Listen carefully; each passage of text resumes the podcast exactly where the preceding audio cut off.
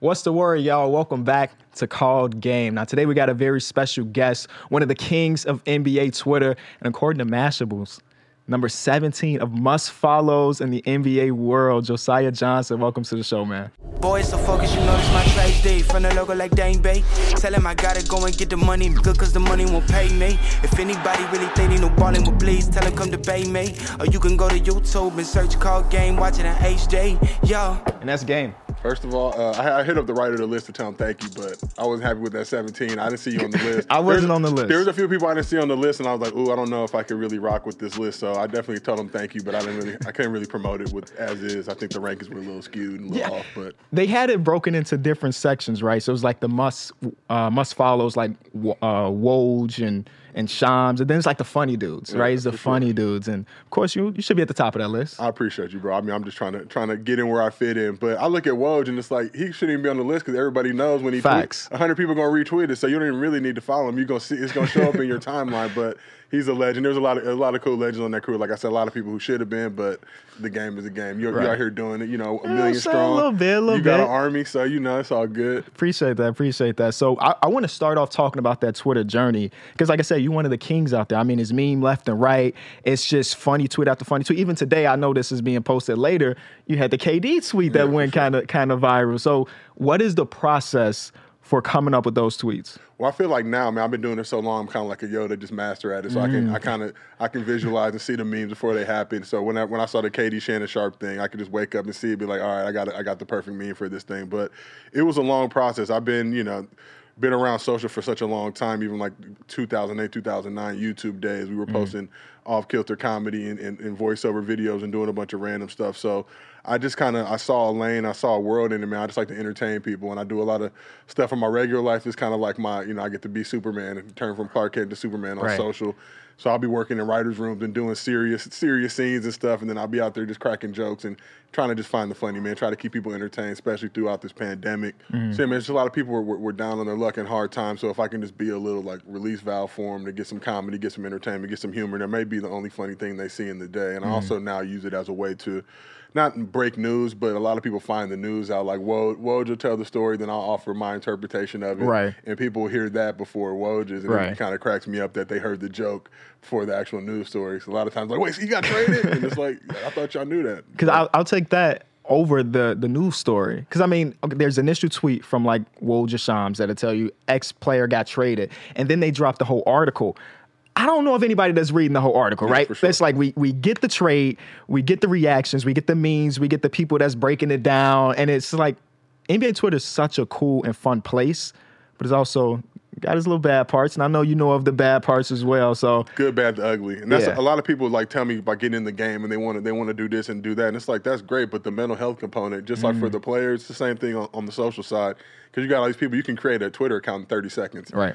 Whoever, you know, if I want to hate on Kenny, I want to, you know, I just it's out F, there. F Kenny, whatever, eight eight two six six seven two two, and I'm, the only things I'm doing every time you post, I got something negative to say. So you got to look past it. And I tell people, I see everything that comes in my feed. I, mm-hmm. I mean, mm-hmm. every single somebody talking shit, somebody trying to clown, somebody whatever. I see all of it, and I just make a mental note of it because I know I'm across paths with these people at various right. points in life, and you know, it could be whatever they want. I think a lot of times even you look at kind of players like I'm good friends with Matt Barnes, and I'll see people come and Matt, Matt will respond. Then it's mm-hmm. like, oh, yeah. Even like Shannon Sharpe or KD today, Shannon came through, and I, I, I, rock with Shannon Sharpe, but he came through with the fake quote. He got got, yep. like some of us do on, online at times. And instead of just apologizing, it's like, yeah, KD's a, a man. Like if you're gonna come at him and it's some bullshit, of course he's gonna come back.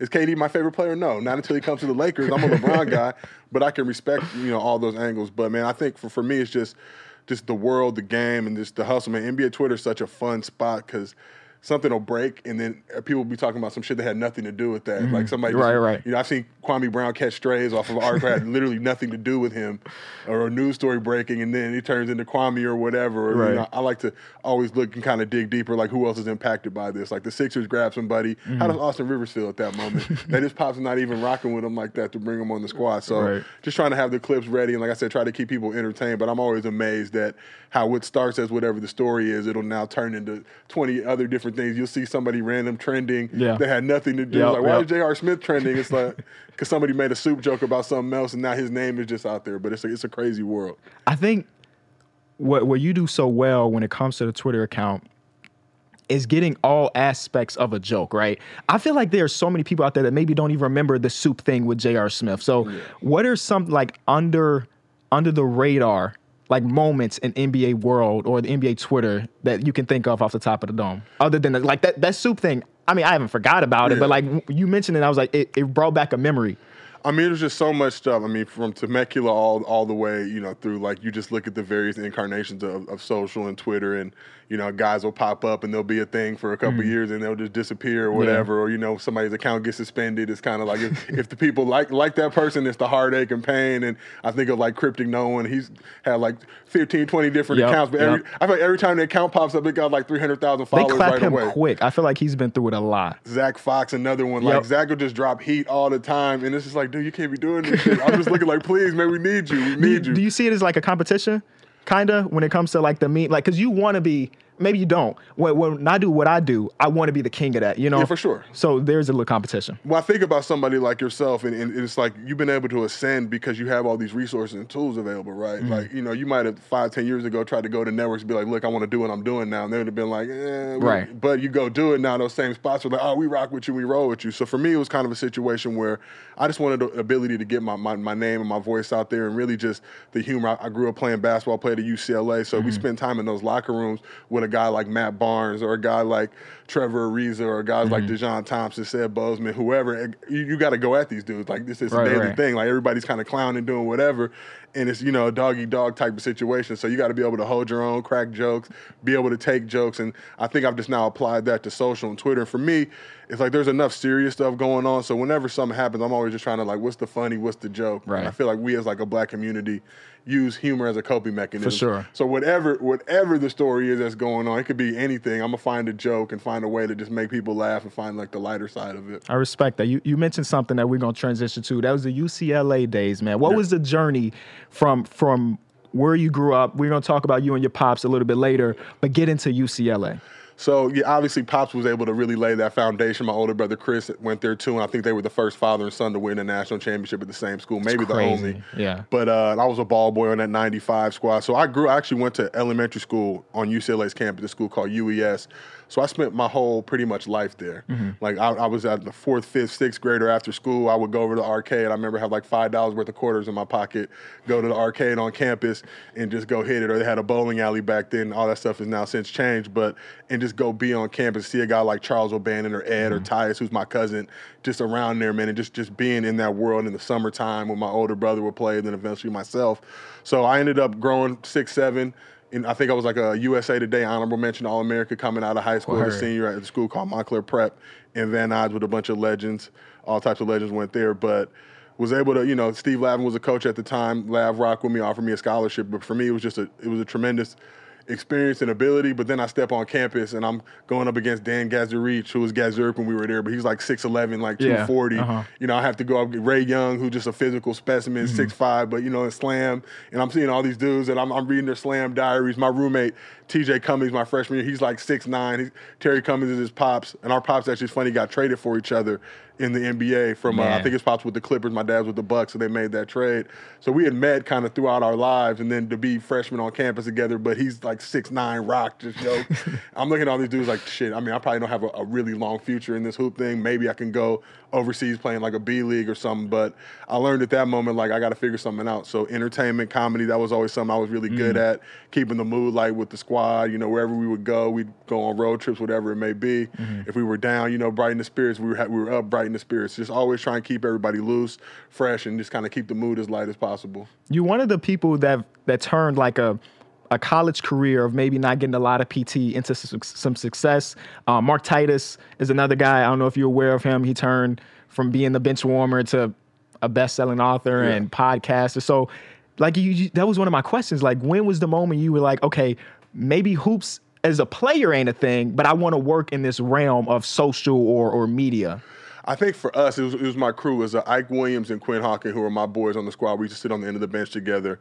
And for us, we just would figure out because you know you sit on the bench three hours. You know, we're playing a big game. We're not going to get in the game. Right. But for us, it's like, all right, well, there's like 20 cameras here. Let's figure out the angles. We can figure out ways to get on screen. So if a guy shoots, we know we know the right angle to jog to to get our face on or whatever it may be. Or you know the red lights during timeouts, whatever. If they're filming the huddle, one of us might turn and act like we're looking at something, but really we're just trying to get that airtime. I always wonder about the bench mobs like that. You know, Yeah. the celebrations. So it's all active. of Like we gonna get our time on, on TV for sure. I remember my last game we played Texas Tech in the tournament, and uh, after halftime, it was like shit. We probably not getting this game, so we all just took our warm ups off. It was like shit, at least somebody's watching at home. They might think we got in and got some playing time because that was always a distinguisher. You look at the end of the bench; those guys are still full, whatever. So I think we pulled our joints off.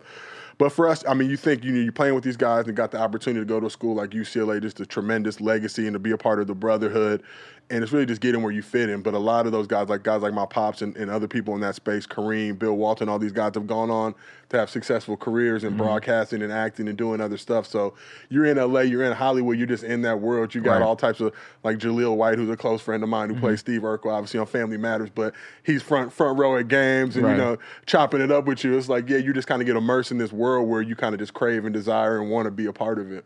When it comes going back to UCLA, was there ever a moment where it wasn't UCLA, or was it like because my pops, my big bro went there, it's always going to be UCLA no matter what? Because I'm like you said, you were honorable mention um, McDonald's All American, so I'm guessing you had offers for more than just UCLA. You know, so I honorable mention USA today, Joy. I, I like to because I don't want anybody to watch this be like, oh, you, you, Oh, you, know, okay, you, okay. you know, you A little bit different, just a but, little bit. But on the internet, they they can go and they put. So I always try to make sure I don't want anybody. You Right, know, right, I right. keep My my, bad, mental my health right. so I'm like, he wasn't McDonald's. He was he was ass, whatever. Like, but uh, yeah, for me, honestly, like UCLA came in late in the game, so I was getting recruited heavy by uh, Xavier at that point, who uh, Coach Skip Prosser, who later went on to Wake Forest but passed away. But he was recruiting me heavy, so I was kind of like, I want to get out of LA just because my family's here. I spent my whole life Mm-hmm. here, and I want to just go somewhere random where I could just hoop and and do whatever. But UCLA came along, I took a visit, and it was just like, yo, like Right, you know, yeah. Ray Young, Sean Farnham were my uh, my host, Sean Farnham, Ty Ramasar, just you know guys that I'm still close and friends with.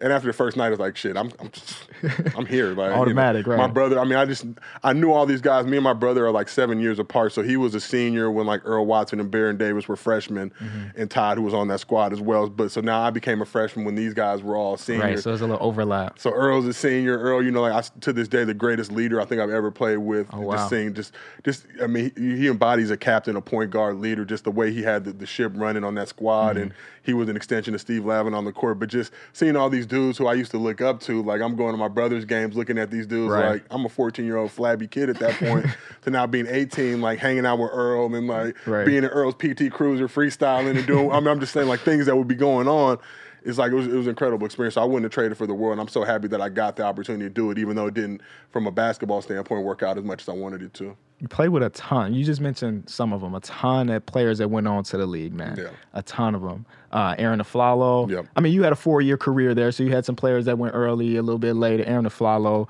You just mentioned Earl, Earl, Earl Watson, who had like a the shortest leash leash of all time when it comes to like NBA coaches. Like he got they got him out of that though real fast. Yeah.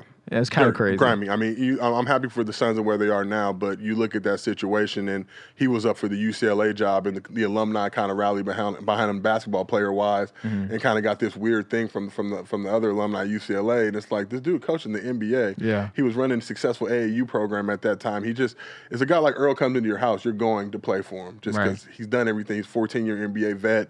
You know, play with everybody you could think of. Like if you that's your goal is to get to the NBA as a guy you want to be around and, and be with. But yeah, it was janky. They did him dirty, but the game is the game, and you Right. know he's moved on. I'm happy for him.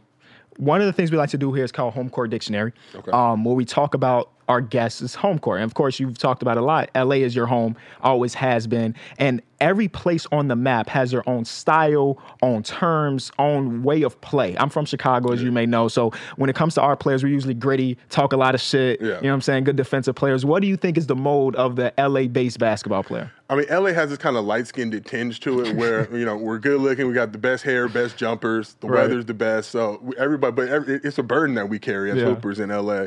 And it's just kind of a style, but we can play year round outside. So you go somewhere like a New York or Chicago. Like I've been, I've been to Chicago All Star Weekend. It's like it was hmm. even walking from the subway, or whatever, the metro, CTA, whatever it's Yeah. called, to the hotel was like two blocks. I, I literally froze my ass off. Like, like I'm done. I can't deal with this Yeah. shit. I want to get back to LA. But I think our hoopers, that's kind of just the world we're going. So we can play all year long, play anywhere, indoor, outdoor.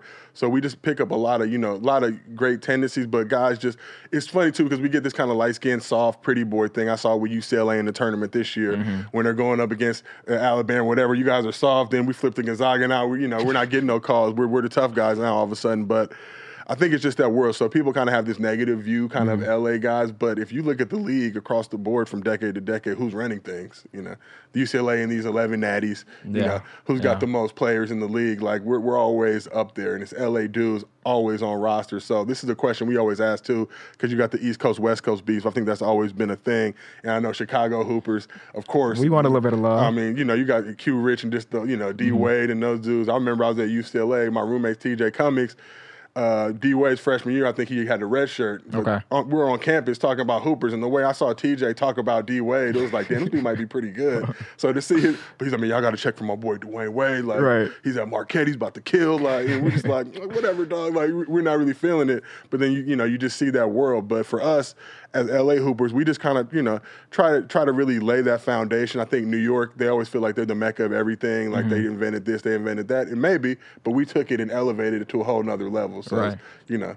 When we look I at where, where the Pac wanted to be, where the you know, Right. Snoop, Dre, where, where's really what's really going down is LA for sure. Yeah, we had uh, we had Metal Peace on the show, and of course he's a New York guy, and that was definitely the tone he gave us. Like, man, we did all of that. You know what I'm saying? Yeah, we talking about sure. Queensbridge. We we got this hooper, this hooper, this hooper. You know, the greatest AAU team of all time. I'm not saying he's wrong in that, but it's I think everybody that we're gonna have on the show is gonna have a, a similar sentiment. It's like, my city is the best. You know what I'm saying? My city is the best. New York's got a great hoop legacy, but they all, they also like to just over they, they overrate everything, like the Knicks, everything that goes on. like you know they're like they get you know a f- five seed and it's like we got to shut the city down. We're having a parade, championships, Lakers, UCLA, Dodgers. It's Yep. just something that LA exudes, and we rock with New York. But like I've said, like I, I was actually born in Trenton, New Jersey, and I spent most of my life in LA.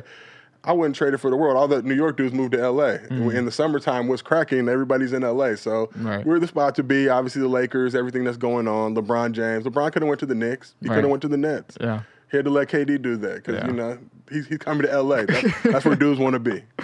okay, so again, Lakers fan, that moment, um, because you you go from the Kobe era to hard tank. We talking about Yeah. Who who's on those Xavier Henry, Robert Sacre led teams to to to Bron signing to the Lakers. How was that moment for you as a, as a Laker fan going through what five years of rebuilding for no rebuild? So I grew up. My pops played for the Clippers. Grew up a Clippers fan, but LeBron James for me was, you know, I, I, in 2003 he came to UCLA. He was a senior in high school. He used our locker room. I mm. think we were on a road trip somewhere. I look at some Sports Illustrated photos a couple weeks later that come out. He he used my locker, so I knew at that point like Brian had great taste. Like you know he's he's a, he's a smart dude. He already he, he surveyed the 15 lockers. Like I'm gonna fuck with this dude. So we've already always had a connection.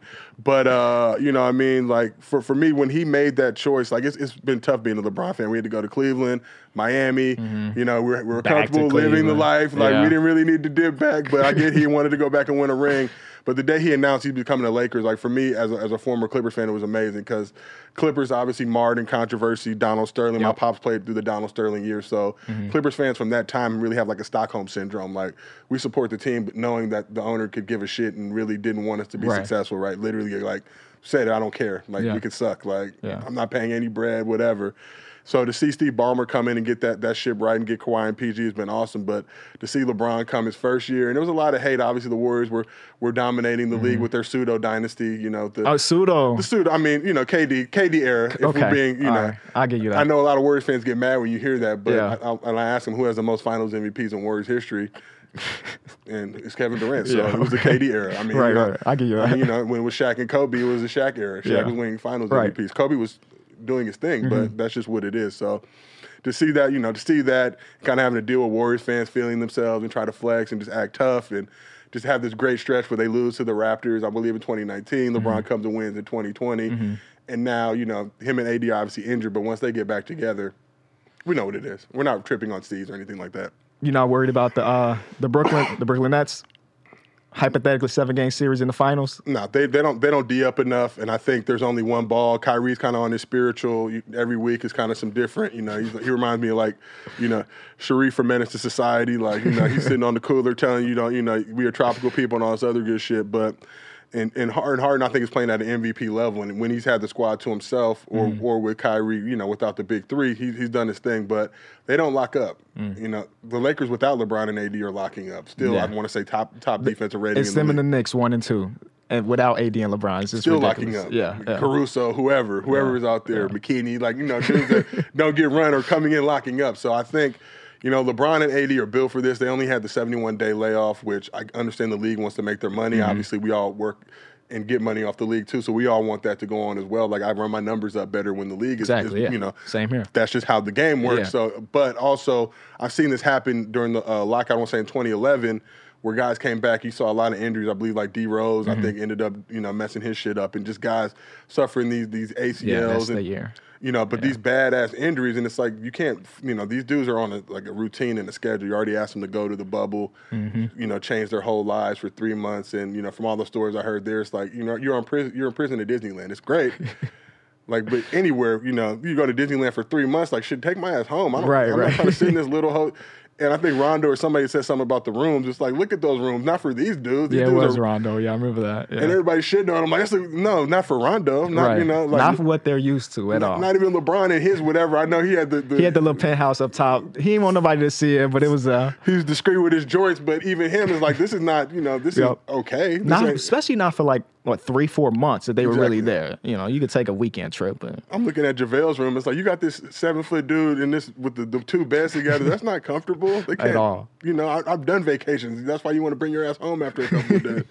But uh, but just to have those dudes do that, then 71 day layoff, didn't get to have a parade, didn't really get to turn up with the Dodgers. We you know we're in the heat of the pandemic. We can't even turn up and celebrate. Obviously, everything you know went on with Kobe and his, tragic passing, Mm-hmm. and for these dudes to come back and just you know win it for him, it's like shit. We want to turn up as a city, but Right. it's gonna happen. We're all, you know, getting our legs ready. Everybody's getting vaccinated, hopefully. that time will come. Yeah, and we're going to turn up. Mm. Regardless of what happens this year, there's going to be a championship turn up. We may just act like we went we won this year no matter what happens. Right, right. Can you imagine if you do win both of them? Yeah. I mean, like, come on.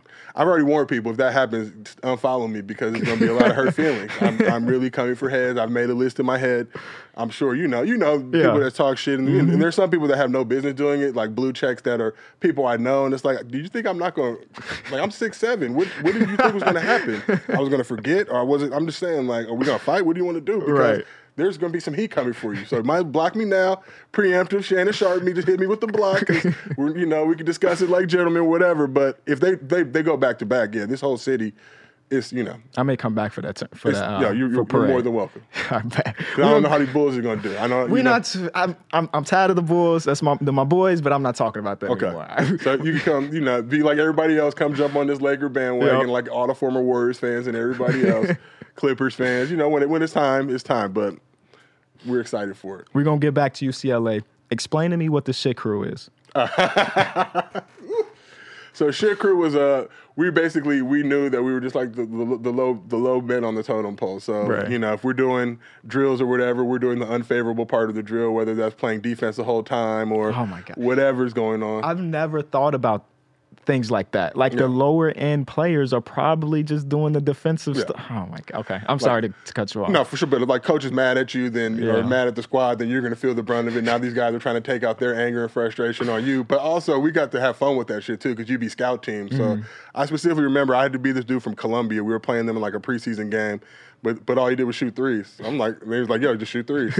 I made like 10 or 12 threes that game. The dudes were getting mad at me. But I'm like, yo, this is my fucking game, dog. Right, Like, right. I'm not going to get to play. So for us, Shit Crew was kind of just, we, we were a group of funny ass dudes that, that like to crack jokes, like I said, keep the mood light. And for us, it's like you get to that point when you're not playing a lot in the game. It's like don't fucking put me in with 30 seconds left. Like you're messing up my stats. Right, There's yeah, not, yeah, yeah. There's not any there's not any way I can really go off or get a bucket here. It's not. It's like that one rebound and somebody dribble it out. So the the, the greatest hope is to be that guy and get a little bit of time. But I'm not gonna really get no buckets. These dudes aren't gonna foul at this point because the game is so out out of reach that there's no benefit. So we used to sit on the bench just like, yo, don't put me in the game, dog. And I know Mark Titus literally has a book on that shit. Yep. And that's why I, when I read I read Titus's book, I'm like, dude, I love it. Like everything that you know, you from team to team, it's the same shit. You show up to these cities, everybody thinks you're good. I remember like freshman year, you show up, everybody thinks, oh, you're gonna be a star or whatever, and then you don't play, and it's like, oh, you know. Right. next next year, it's like whoever the new the new crop is, they're the one who get that love. But for us, shit crew was just kind of it was a way of life. Like we, we used to have a, a saying, "Win or lose, no overtime," just because we don't want to sit for three hours. so go for the win. Don't don't be cowards. Try and win this shit. What are we trying to play for OT for and get these extra? You know, we play these national TV games, CBS games. It'd be like three minute timeouts. It's like, dude, like. I'm not trying to be here for three hours I'm not gonna get no run. Like this shit is embarrassing. This is just more time for people to clown and, not, you know not know what's going on. Right. But I'm thankful that we didn't have social at that point because we would have mm. been getting ethered like routinely. Like, but we would have fun with the shit. We would do like we had this thing during free throws. The movie Major League had come out, so we would like bang our legs and do whatever. Yeah. But we would just have like kind of a lot of shit that Monmouth was doing in, in recent times. We were getting off, but people didn't recognize. But we had mm-hmm. a whole like system to communicate Goodfellas style where we we cover our mouths to say shit to each other. We'd have these elaborate conversations. Or everywhere we went, we would just try and make dudes crack up. So Right. national anthem, whatever's going on, we're just and all it took was a look. Sometimes you could just look at somebody and then they would lose it because whatever was going on. But it was it was a tight knit crew, and, and I'm thankful for those guys. And if it wasn't for that that experience, I wouldn't have went on to create Legends of Chamberlain Heights Right. and do some of the other shit I've done in life. So I'm super thankful for that that, that time in those moments. Let's transition to that because the shit crew is probably the first step in you getting to the uh, Legend of Chamberlain Heights, right? So with uh yeah the shit crew experience, funny we're actually going to call Legend of Chamberlain Heights shit crew at one point, but you know we we would have had to uh, bleep out one of the letters so it wouldn't have flowed correctly. But those experiences, I think you know later on in life, uh, Quinn Hawking, who was my teammate, and myself, and obviously Ike Williams were like the the three dudes on the end of the bench that were the served as the inspiration for the characters and legends, but. Just that whole show come into existence. We were doing a bunch of stuff, which I know you can attest to. We were doing a bunch of stuff on YouTube at that point, putting out clips, putting out funny shit. We did like a Kobe LeBron puppet remix Right. deal, made it like super raunchy, but it ended up going viral and got got the attention of these two guys that were working in uh in animation. One of them had a company with Tom Werner, guy by the name of Mike Clements, and uh, other guy by the name of Brad Ableson, who was a- an animator on The Simpsons. So they reached out. They initially like had this idea for a LeBron show they wanted to do, and they knew we were LeBron fans, but we had to kind of politely tell them like. Like I love and respect LeBron, but my sense of humor is not really gonna, you know, we're gonna talk about some fucked up shit Yeah, that yeah, may, yeah. you know, he's not really gonna be happy about if we, Right. if, if, if he's the character. So they were just like, all right, well, what, what else do you got? So I told them that, you know, hey, we should sit on the end of the bench at UCLA, Mm. fuck around during games, and kind of, you know, legend for us was a term of endearment. So anybody you saw on campus, and for us it was kind of a funny thing, like on our inner circle. But everybody we saw, we call him legend, and it was just like a term of endearment. You see somebody on, it could be a football dude, whoever, a regular frat dude, whatever, like, what up, legend? And that Right, was just how we greeted each other. So, so from to see that kind of thing turn into a, a show with characters and a, you know, Jay Pharoah and Tiffany Haddish and the Mm-hmm. Cast that we had, Carl Jones, who's you know gone on to do some amazing shit, Erykah Badu doing the music for us. That's insane. It was just like holy shit, like this is this is a real thing. And I know we aired for two seasons, but we got the second season faster than any show in Comedy Central history at that point. Mm. Like they came to our first table read for the first season, and it was a script that me and Quinn wrote. President of Networks there, everybody there. We got like 150 people there. We called all our boys, whatever. That was the thing with them. They was trying to like keep the guest list light. Like we're hoopers. Like I'm calling every hooper I fucking know to come check this shit out. Yeah. Like this is like a stunt time. Like this is like you get to be a stunner. Like I, I can get everybody up here. So we had like 200 people at the table read, but the president's there, a bunch of big wigs from the company. We end up like killing that shit. Everybody just cracking up the whole time. After that, they're like, "Yo, we want to order season two now," mm. and just go to go on. So to, to to have that experience on the bench and just knowing like my life could have you know ended on that UCLA bench and never went anywhere, but to use those experiences to be able to create that show and get two seasons out of it, honestly, the experience I wouldn't trade for the world. So it was on Comedy Central, and they're pretty. Uh, they let you do anything. I mean, Yeah. Sou- South Park just do what they want. Did Yeah. they give you that same leash? Like you can just do whatever. So South Park earned that. You know, when you have 20 plus seasons, I think they were probably like season 18, 19 by the point that we got there. Because we would ask, like, you know, I'm, I'm just like, I just saw a dude on South Park, like, shoot himself in the head, then shit himself, and then do whatever. Like, Right. can we, for uh, just, you know, I'll, I'll, key you in for the end of the first season, originally, season finale, uh, character Grover hits a free throw to send him to the playoffs, but the episode was supposed to end with him hitting a free throw to send him to the playoffs, and then he ends up shitting himself right on the court. Like, Right. you know what I mean? But like he just loses it. So he, he basically gets knocked down to square one. They saw that and, and our animators were very liberal in terms of how they it was like a good 30 second long like shit scene. So I'm even watching it like dog, we're like 18 seconds over the shit threshold. We're not they're gonna pull this shit. But they ended up like, no, we can't do that. So they would have situations like that where they're just like, nah, it's too much, too extreme. And we would mm-hmm. always try and fuck with them to that point. Like Right. we would add stuff in the scripts knowing we wouldn't keep it just to see see if we could get a rise out of them. But they let us do a lot of shit to be honest with you. And I'm super thankful for that. We were basically kind of like the, the black version of South Park in terms of the topics and the things we got to talk about. So I feel like that show was ahead of its time. It's sad because I'm such kind of a big voice in NBA Twitter now. If I think about it, I had the same following back then, Right. a lot more people would have rocked with it and, and, and, and really roll with it. But that also led me to become the person who I am on social now. So that mm-hmm. experience on that show was like my first time. I was managing the social account. After a couple weeks, I talked to him. I'm like, all right, let me let me jump on this shit mm-hmm. and let me just see. Like, I didn't really fuck with social at that point. I didn't really know what was going on. So I just studied a lot of other accounts and how they posted, the type of you know just the style and what people thought was funny. So I was able to grow that account to close to like 100,000 followers during my time running it, and it gave me the strength and inspiration to do my own shit. My mm-hmm. wife used to tell me back then, like, yo, you gotta, you know, like one day the show's not gonna be here and you gotta you have your own shit to show for it. And I'm Right. just like, uh, you know, then finally show gets canceled and I start doing my own shit and she's like, I told you. Yeah. You know, and that's, you know, make sure, I don't know, with your relationship, blue situation, whatever, but always listen to your significant other when they tell you, because they have great perspective. For sure, yeah. Nah, for sure, for sure. I, I think that a lot of people are realizing the same thing that you realize is um, that it's something natural about being independent, right? No matter who is above you. Like even right now, I work with Bleacher Report slash House of Highlights, but this endeavor that we're working on right now, this is all independent, and it. My heart is in this more than it is in some of the other stuff, just because sure. this this is my baby. So um, I just want people to realize that because I feel like some people might realize that a little bit later than they should. Uh, this is a. I'm, I'm I'm I'm old and washed now. I'm, I'm in my LeBron year 18. You know, I've got a couple more years left, trying to win a couple more rings, and I'm gonna ride off to the sunset. But this is the thing I try and impress on a, a lot of kids, especially you know you've seen it how how big of a business that this social land is. It's not just fun and games anymore, and that's why I pride myself on trying to be as original and unique as possible because I've seen the grimy side of that. I've seen kind of how some of these kids will come out with this great content, not even realize it. We see it on TikTok, we see it on all these platforms. Yep. And then you see somebody just snatch their shit, and now they're the one who's getting the glory, getting the. And for me, it's like it's not about like the retweets and likes anymore. It's just like big bag. This is business. Mm-hmm. Yeah. Like this shit is like you know a check now involved. So I just tell a lot of these kids like you can really go out there and do this shit. Like if you look at the way these companies move and operate, and for me being an independent, I consult and I work with a lot of different companies. Shout out to Wave and Buckets. I'm doing my show Out of Pocket Live with.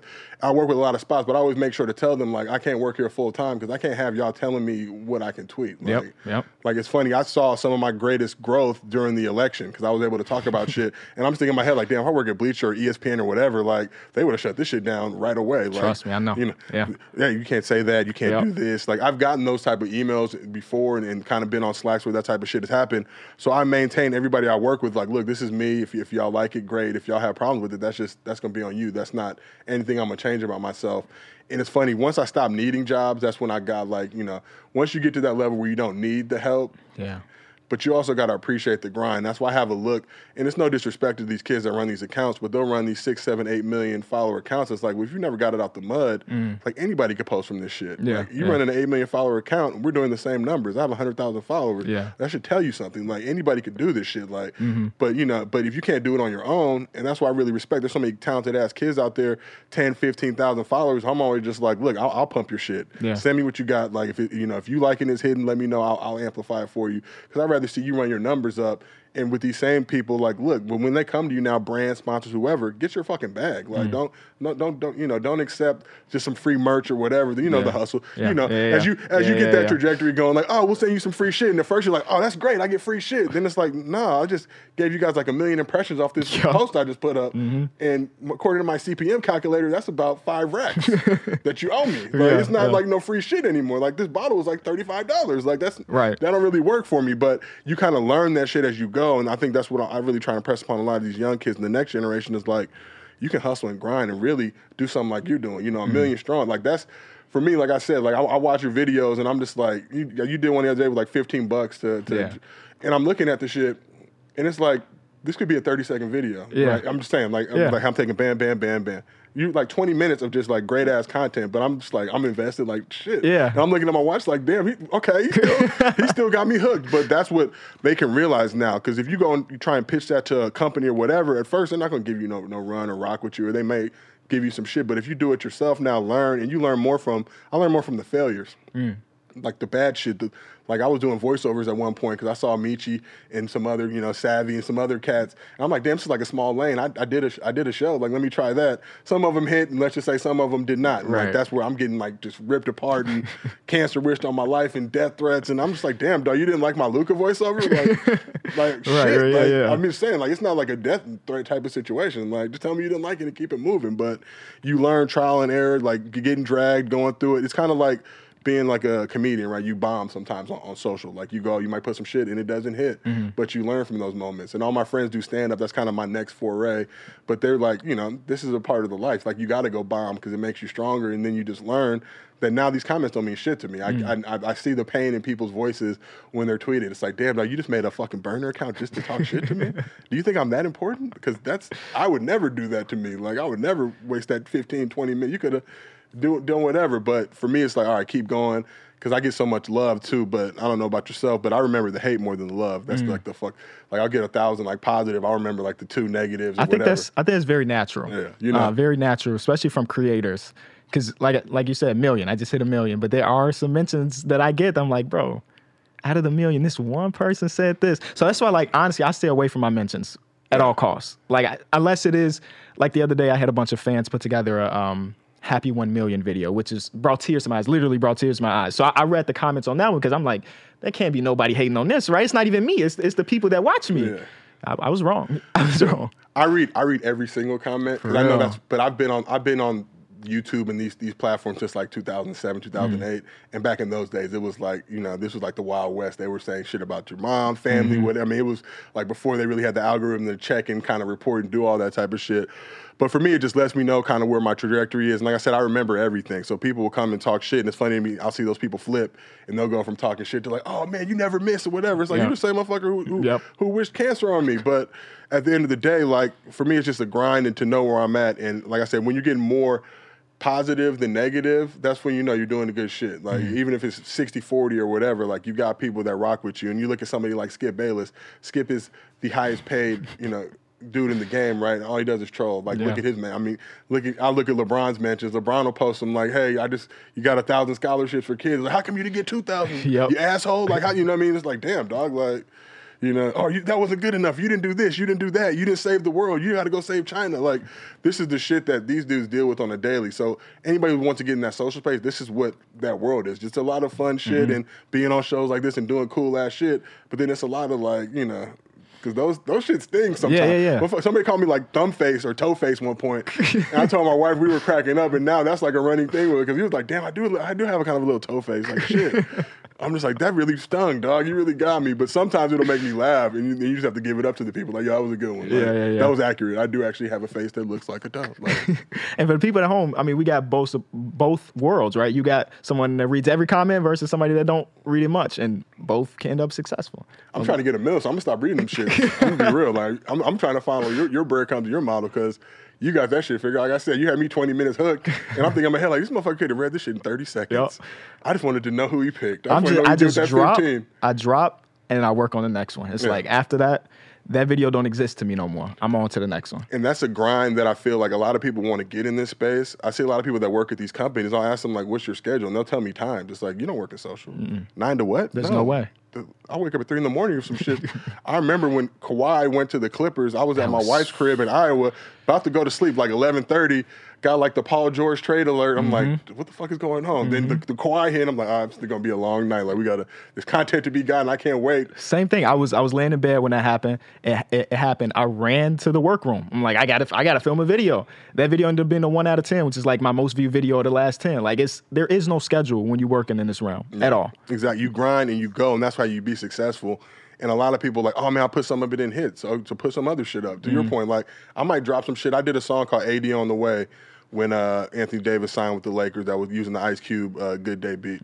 Ice Cube hit it, Shannon Sharpe. I mean, all these people like, but the next day it's like shit. All right, it's like a drug, man. Those numbers ran up. So I got to get that shit again. Like Yeah. whatever I come up with next, got to perform just as well. To the point now where it's like I get so desensitized by a viral tweet because it's like I need to put up more. Like Yeah. what else can I say? You know, but without being too thirsty or putting up too much shit Mm-hmm. and finding that balance. Because then you start over posting, and over tweeting, and then it has a reverse effect. But for me, it's like social's like a science, like a game now. It's like any moment we could fucking finish this interview, I could see some shit happen, and it's time I might be doing it on the. I mean, I'm you know I'm driving safely on the way home. I pull over and, and get it out. But I've had times where it's like I got to pull up to get this tweet out. Like, run. This is a ticking time bomb. Like I gotta get this shit out. Ain't no stopping me when you know that I call gang. Here on Called Game, we're a fan of basketball, sneakers, and trading cards. Are you? I'm guessing you're a sneakerhead, at least to some extent. I never really got good sneakers as a kid. My parents, I had my dad had a lot of kids, so we had a lot of different hands mm-hmm. in the pot. But I've always respected sneakers, and I've definitely been a trading card dude since the '80s. Word, word. So we're gonna show you something. We want you to open these and tell me if these bring back any memories, any reactions, or anything. Let's see what we got in here. Oh yeah. I think my these were my pops had these joints to be real with you. Yep. Yep. The top tens. Like top so 10s. he so he was um he kind of he hurt his neck when I was a little kid, so he he wasn't. I didn't get to see him play as much.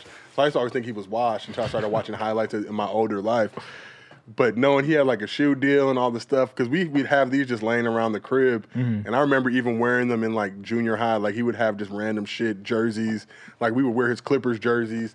His also we just did a video for his uh, 65th birthday, Duncan, and he's wearing his jersey. But I used to wear that as a kid, and it was snug on me. So yeah, um, for the people at home, the story behind these, Adidas dropped these uh, in the late '70s, and they're called top 10 because they gave it to their top 10 Adidas athletes, and your pops was one of them. Yeah. Which is which is crazy. I mean, this is a, a silhouette that will live forever. Like it's one of the premier early stages basketball sneaker. And it, it lives even to this day in certain portions of the country, like Detroit, ro- rock with these heavily. Really? I, I don't really understand why. I mean, I'm not. It's a it's an amazing shoe, of course, but something about Detroit and this sneaker just go hand in hand. Yeah. And uh, when I was a kid, I wanted a pair of these, kind of unrelated to the basketball. I just think that the way it looks was fire, you know. So we, we thought it'd be cool if you unboxed a pair of your pop sneaks and I mean, yeah, these are this this brought back memories. We went back down memory lane with this one, but yeah, knowing it's funny because I think he was one of the first dudes to get like a million dollar contract. But it's Oh like God. I got so many brothers and sisters now. It's like I, I'm gonna be a working man for the rest of my life. But knowing the like the way like Michael Jordan, like I don't know if you saw the last, I'm sure you did saw the Last Dance, but he's got the poster at his Mm-hmm. at his college dorm. So we're looking at my dad like, were you really that good? Because like I'm giving you buckets now. It's like a 13, 14 year old. He got the janky hip. He had you know the janky neck too. But I'm going at him like you know busting his ass in one on one. And it's like you were an NBA player, dog. I don't I don't I don't know if I believe it, but. Seeing the old tape and seeing the way that dude's like he's got this video like him blocking Kareem shot or mm. him, you know, the way of, you know, like dudes like Bernard King will talk about going up against him and just the battles they had. For me, it's like, yo, this dude, this dude was really the, the, the shit. Like, wow. I feel like we always underrate our pops at, at some extent. Like my dad's the hardest worker ever, but when I was young, I didn't really think about it like that. You know what I'm saying? But now once I hit adulthood and I see, like I remember him waking up at two in the morning to go to work and then coming back at 5 p.m. I'm like, oh snap, pops is really about that grind. Um, in a few days we have Matt Barnes and his boys on, and I wonder how they look at their dad if it's similar to the way like NBA fans look at their dad. You know? I think you know, growing up with a pops who played in the league, it was tough because it was that was that was your normal, right? That was it was never, you know, it was nothing for us. I remember he finished his career with the, the Golden State Warriors, and, and MJ came to town, but we get taken into the locker room to go meet MJ. That wasn't. I'm just saying. I'm not trying to stun or brag, but that was like a normal experience. Like we're hanging out with Chris Mullin. We live in the same gated community. Like Chris Mullin, he, I don't think he had kids at that point. I want to say his wife was pregnant with like their first child. This was in, like '89, but he's taking us to the gym to go get jumpers up. So we're literally in Oracle by ourselves shooting with you know Mm-hmm. shagging rebounds for Chris Mullin like and that's just like I go back and think now like holy shit like that was like you know legendary That's like this dude yeah. this dude and just to see even the way he like talks about my pops because my pops was a, was a shadow of himself after his neck injury but to see the way that these dudes and Don Nelson was coaching the squad at that point but see the way these dudes looked at him and revered him and just the respect they had for him and I'm looking like, "Dad, you only averaging like six points a game. Like you're not like you're not the business, dog." But it's an amazing thing, and to know that he had Adidas, literally, you know, was on the roster giving them shoes, and, and Yeah. That's a, it's a legendary thing. It really is. It really is. Rare retro, latest release, all on eBay, all backed by the authenticity guarantee. And if you're a seller out there, there is a zero fee for a hundred dollar plus sneakers, all on eBay. Shout out to eBay out there. I just did some shit with eBay, so shout out to eBay as well. Appreciate you guys. I hope that bag is in transit. Don't make me find you. Timeout. Have y'all checked out the new playoff game from our partners at DraftKings yet? You can win up to $10,000 a day every single day during the playoffs. All you have to do is select the answer to the questions like who's going to score the first basket tonight or which team will sink the most threes, and you can tune into the game and see if you win. It's free to enter. All you have to do is hit the link in the description, use the promo code called game, and take your shot. yeah, man. So you just told the the meeting Michael Jordan part. How how old were you when that that happened? So this, I was like seven or eight. I mean, I've met Mike a few times. We went out to Santa Barbara when my brother was in college, and my brother played at the Jordan Dome with him. He was on like my brother famously tells this story where my brother was a college guy. They just won the national championship. Mike's doing the games up there.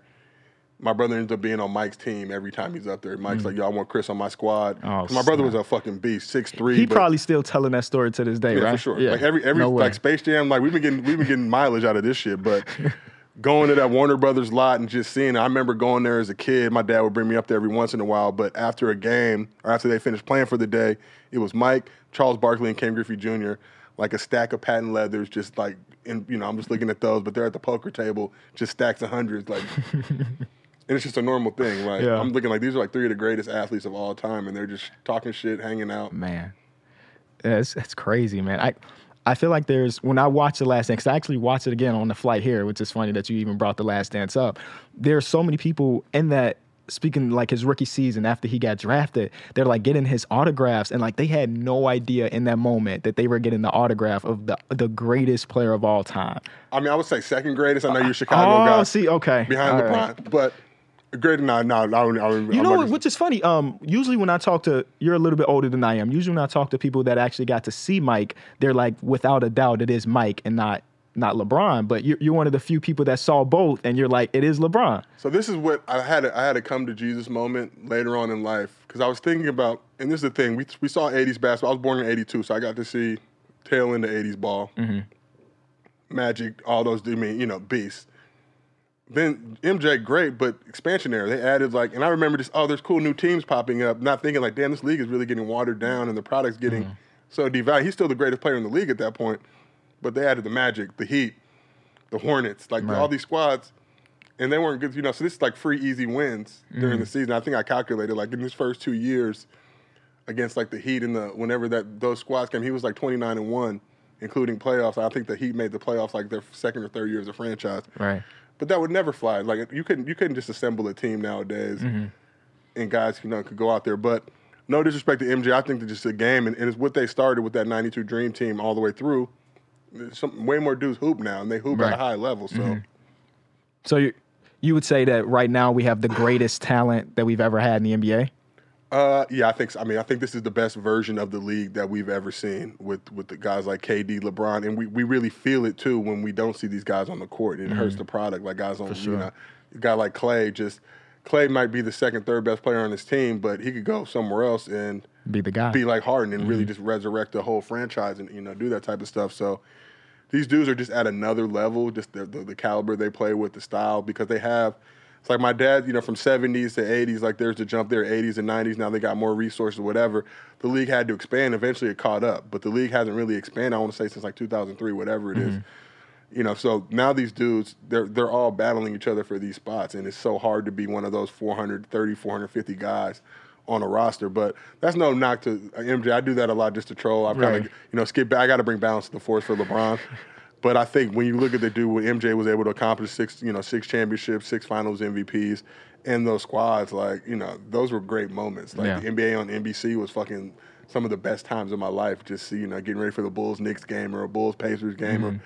whatever was going on, and to see the way that dude moved and to actually see him in the real world and be able to like touch him and like you know look at the high short as he's walking around and doing his thing. It's just like man, Mike is. I still I still hold. I, I talk shit until I see him, and Right. then it's like okay, you're okay. You might be the goat. Have you met Bron? I met Bron.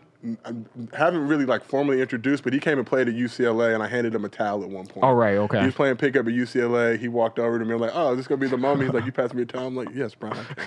so hopefully, he actually quote tweeted me the other day. I did this like little thread on uh, curly haired Hooper. I remember that. Yeah, yeah, yeah. So that was the first time we ever interacted, which leads me to believe he's got a burner where he's monitoring my shit.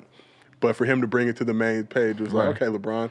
After we had, it was funny. We lost to Gonzaga, so I'm at the house ready to cry. and then I check my DMs, and Kyle Long, who used to play with the Bears, DM me like, "Yo, you got the Bron quote tweet." I'm like, "What the fuck you talking about?" Then I look, I'm like, "Oh shit, I got the Bron."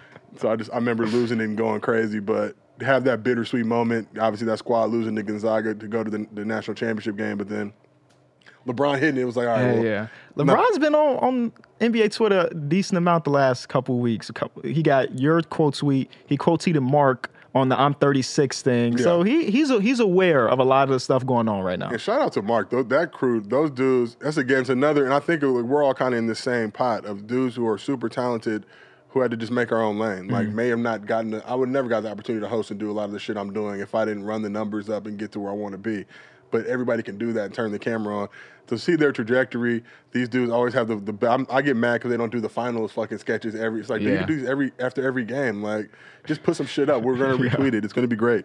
But uh, to see that, I remember there was a shot of them in the bubble. I think watching a video that Yep, yep. that Spectrum had used for like a Lakers backstage promo. Yep. And they're both just cracking up. So to see Mark and that crew's trajectory, and they just, you know, I think they just did put, put up one the other day with Lamelo Ball. Like these dudes, they, you know, They same don't thing. miss. Grind.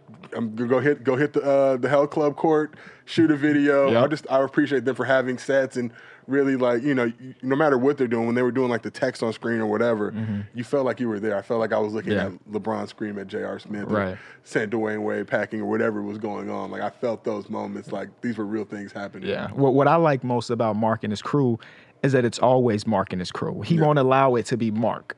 You know, because I've met those guys plenty of times. Those are the homies.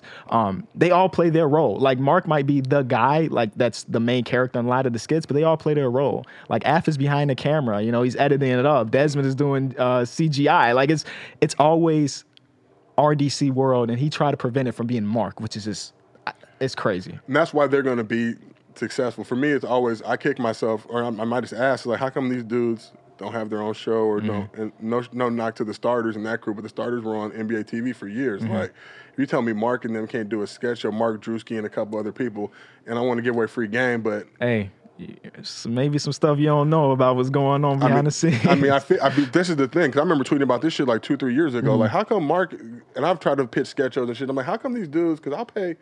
There's no shortage of talent. Just let them do what they do. Let them Yep. cook. Like somebody like yourself, we're working together. You just do what you do. I Mm-hmm. just want to make sure you do it. Like, I'm not gonna tell you shit. Like, what can I tell you about making high videos? Like, I'm just saying, like, you know, you do that for a living. I, all I can be like, hey, maybe try this, try that. Or did you see this happen? Mm-hmm. Would you guys want to make a video about that? Like, but I'm excited. You know, I'm saying I'm excited for those whole crew and to see now they're showing like the next generation that of just entertainers and, and talent that you don't have to do the traditional thing. Like you said before, you can carve your own lane and make your own history. Like you really control your destiny.